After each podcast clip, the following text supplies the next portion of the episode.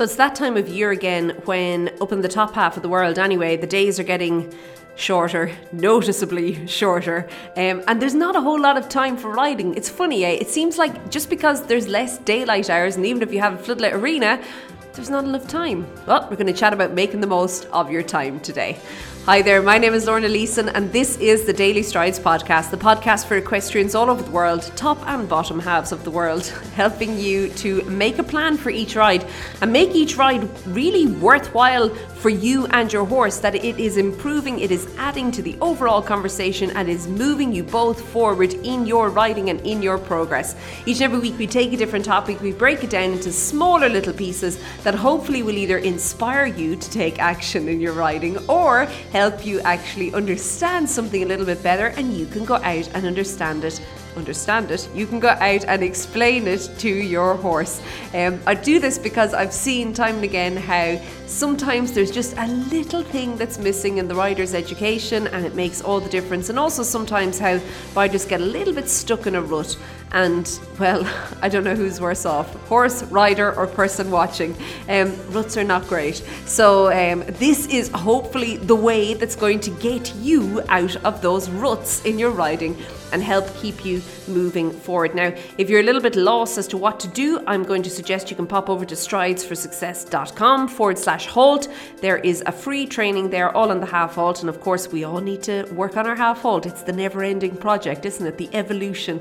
Um, so you are more than welcome to pop over there and get your hands on that and help you make a plan in the saddle. And back to making plans. I wanted to chat today about what to do if you have shorter riding times. Now, obviously, yes, I mentioned the top half of the world, it's winter.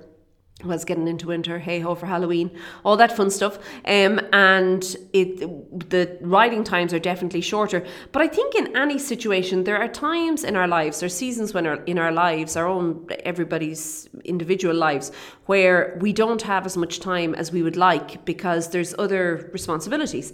And I think that sometimes it's easier at those moments to just say, you know what, I can't ride. I'm not going to fit it in. I don't have enough time. So let's just kind of forget about that. But that can lead to a bad habit setting in because I find that if you take, have you, have you noticed this as well?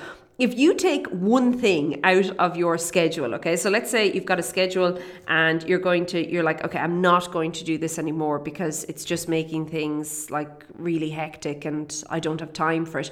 So you remove it. This time always gets filled up with other stuff that maybe are going to make you feel just like that. It's not like the other things you have expand to fill the time. It's like other things kind of get in there in the time. So that's why I just feel it's really important that if you're at that point in your riding or if you're in that sort of a season in your riding journey, having a plan is going to be the way to make sure that you do indeed get into the saddle. So, first and foremost, I said having a plan, and I really and truly mean having a plan, like knowing what exercises you're going to work on. Now, of course, I always suggest having a theme for every month. And your theme should be leading you towards kind of a 90 day goal or a three month goal, um, work on quarters of the year. Um, and it's loose because, of course, with horses, we can't really plan too far in advance in much detail. We don't know what's going to happen. But there is a kind of a loose kind of a, a story there that you can then begin looking for exercises that are going to help that. So if you can imagine you have your goal, your, your maybe three month goal, your quarter goal, and then you've got a theme for each month leading up to that. So each individual month there has a theme that's going to actually all come together nicely to help you reach that goal. Um, think about the theme and then start looking for exercises that are going to complement that theme. Okay, I would suggest then when writing time is at a premium, um, maybe finding two exercises getting into the arena and working through those two exercises. Now, does it have to be two exercise, two different exercises every single day? Gosh, no, that would be exhausting trying to find two different exercises every day.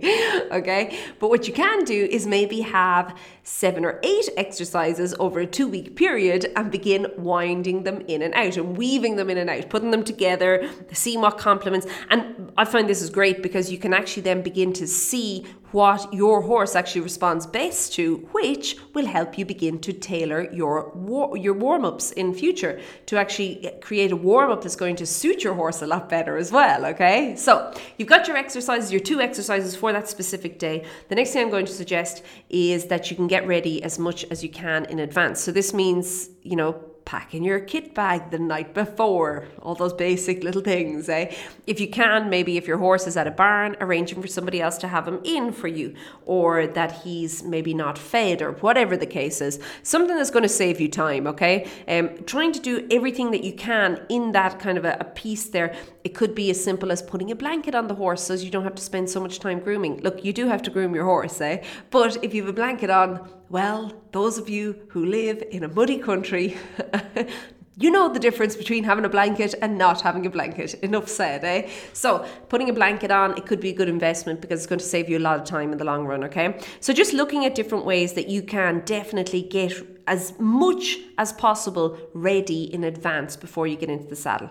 Now, the next thing I'm going to suggest, and it's something that we talk about a lot inside of different programs, is create and stick to a routine that works. And I believe that you should have different routines for different things because I really believe your routine creates the rhythm, and the rhythm creates or it sets the tone for your conversation, okay, with your horse. So, ha- create routines that support you both. For example, if you're maybe working with a younger horse and you are working on maybe relaxation and rhythm, let's say, you don't want to go in there like stressed and rushing and racing and throwing tack on the horse and, you know, come on, come on, come on, walk quickly. We need to go, we need to go. Da, da, da.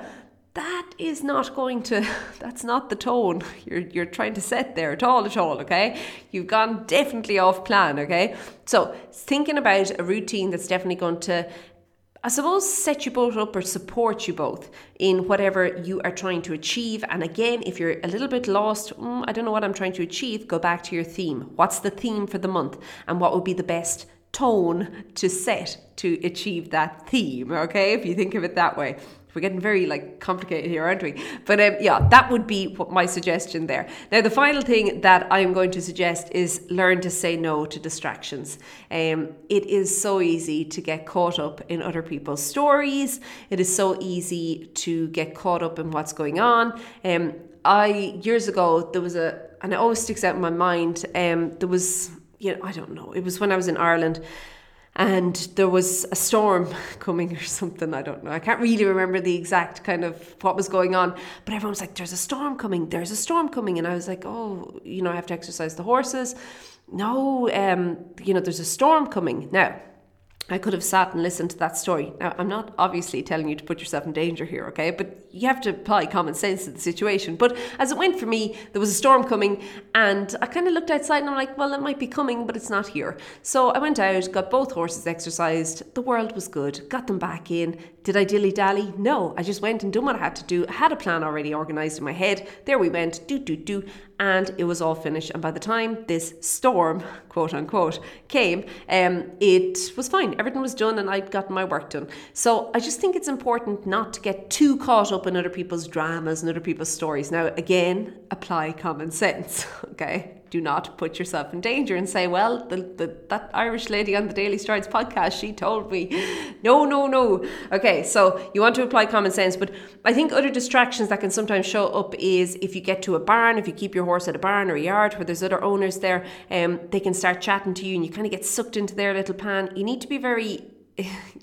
I suppose you can be nice, but you can say, oh, I'm so sorry, but I only have 20 minutes and I really need to make the most of it.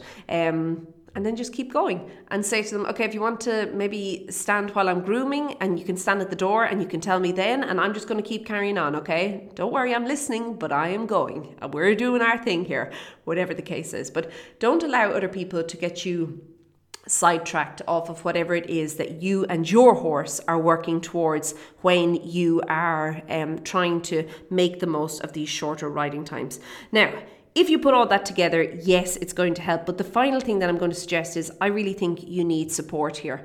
Um, when you when time is at a premium, as we said, um, if you have support of I suppose the VIPs in your life, um, whether it be your partner, your husband, your wife, whoever it is, um, and then that you kind of are in advance. It could be something like I don't know, heating up leftovers for dinner or getting a takeout one night a week or whatever the case is. You have to try and as well do that because otherwise it becomes I don't know, it becomes easy to drop the riding.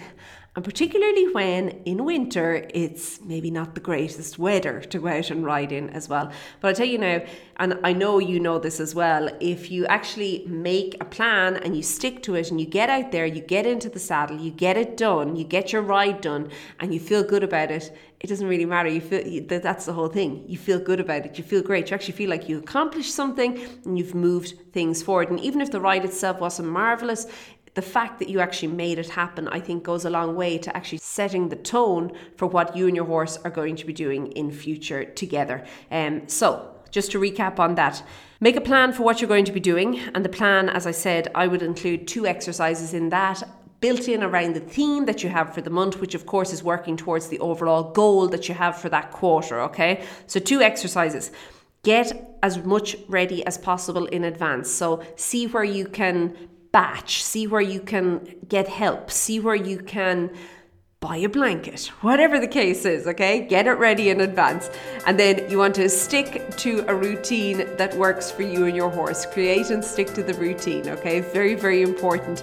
Don't allow yourself to get distracted and try and think of the routine as setting the tone for the ride, okay? So you want to, it's so important, these, these touch points, these moments when you're on the ground, they have such a huge influence over basically the whole outcome and the feel of the overall ride, the tone of the conversation. They are not to be ignored. You might be thinking, uh, now really, Lorna, that's not really that important. But I'm telling you now, those little moments are the moments where it can make all the difference between you having a successful ride and actually being able to, can we say, align with whatever intention you set for that ride, or moments where, or a ride where, well, it's all rushed and hurried and nobody's really enjoying themselves in the saddle. And of course, the final thing that we said was say no to distractions. No big fat no. I'm giving you full permission, okay? Go say no today. Exercise your right to say no to distractions. Okay, I am going to leave it at that. I really and truly hope that this helps you get into the saddle more. I know that, particularly when the weather is miserable, and I say miserable regardless of where you are in the world, whether you're in the top half or the bottom half of the world, um, it can be difficult to actually motivate yourself to get into the saddle. But I know that it's something that you can definitely make happen. It's one of those things that I think once you get going with it, it just becomes so much easier and you actually feel so glad at the end that you actually did it. Okay, I'm going to leave it at that for this week. I hope you have a great week. Keep well, and I'll chat to you soon. Bye.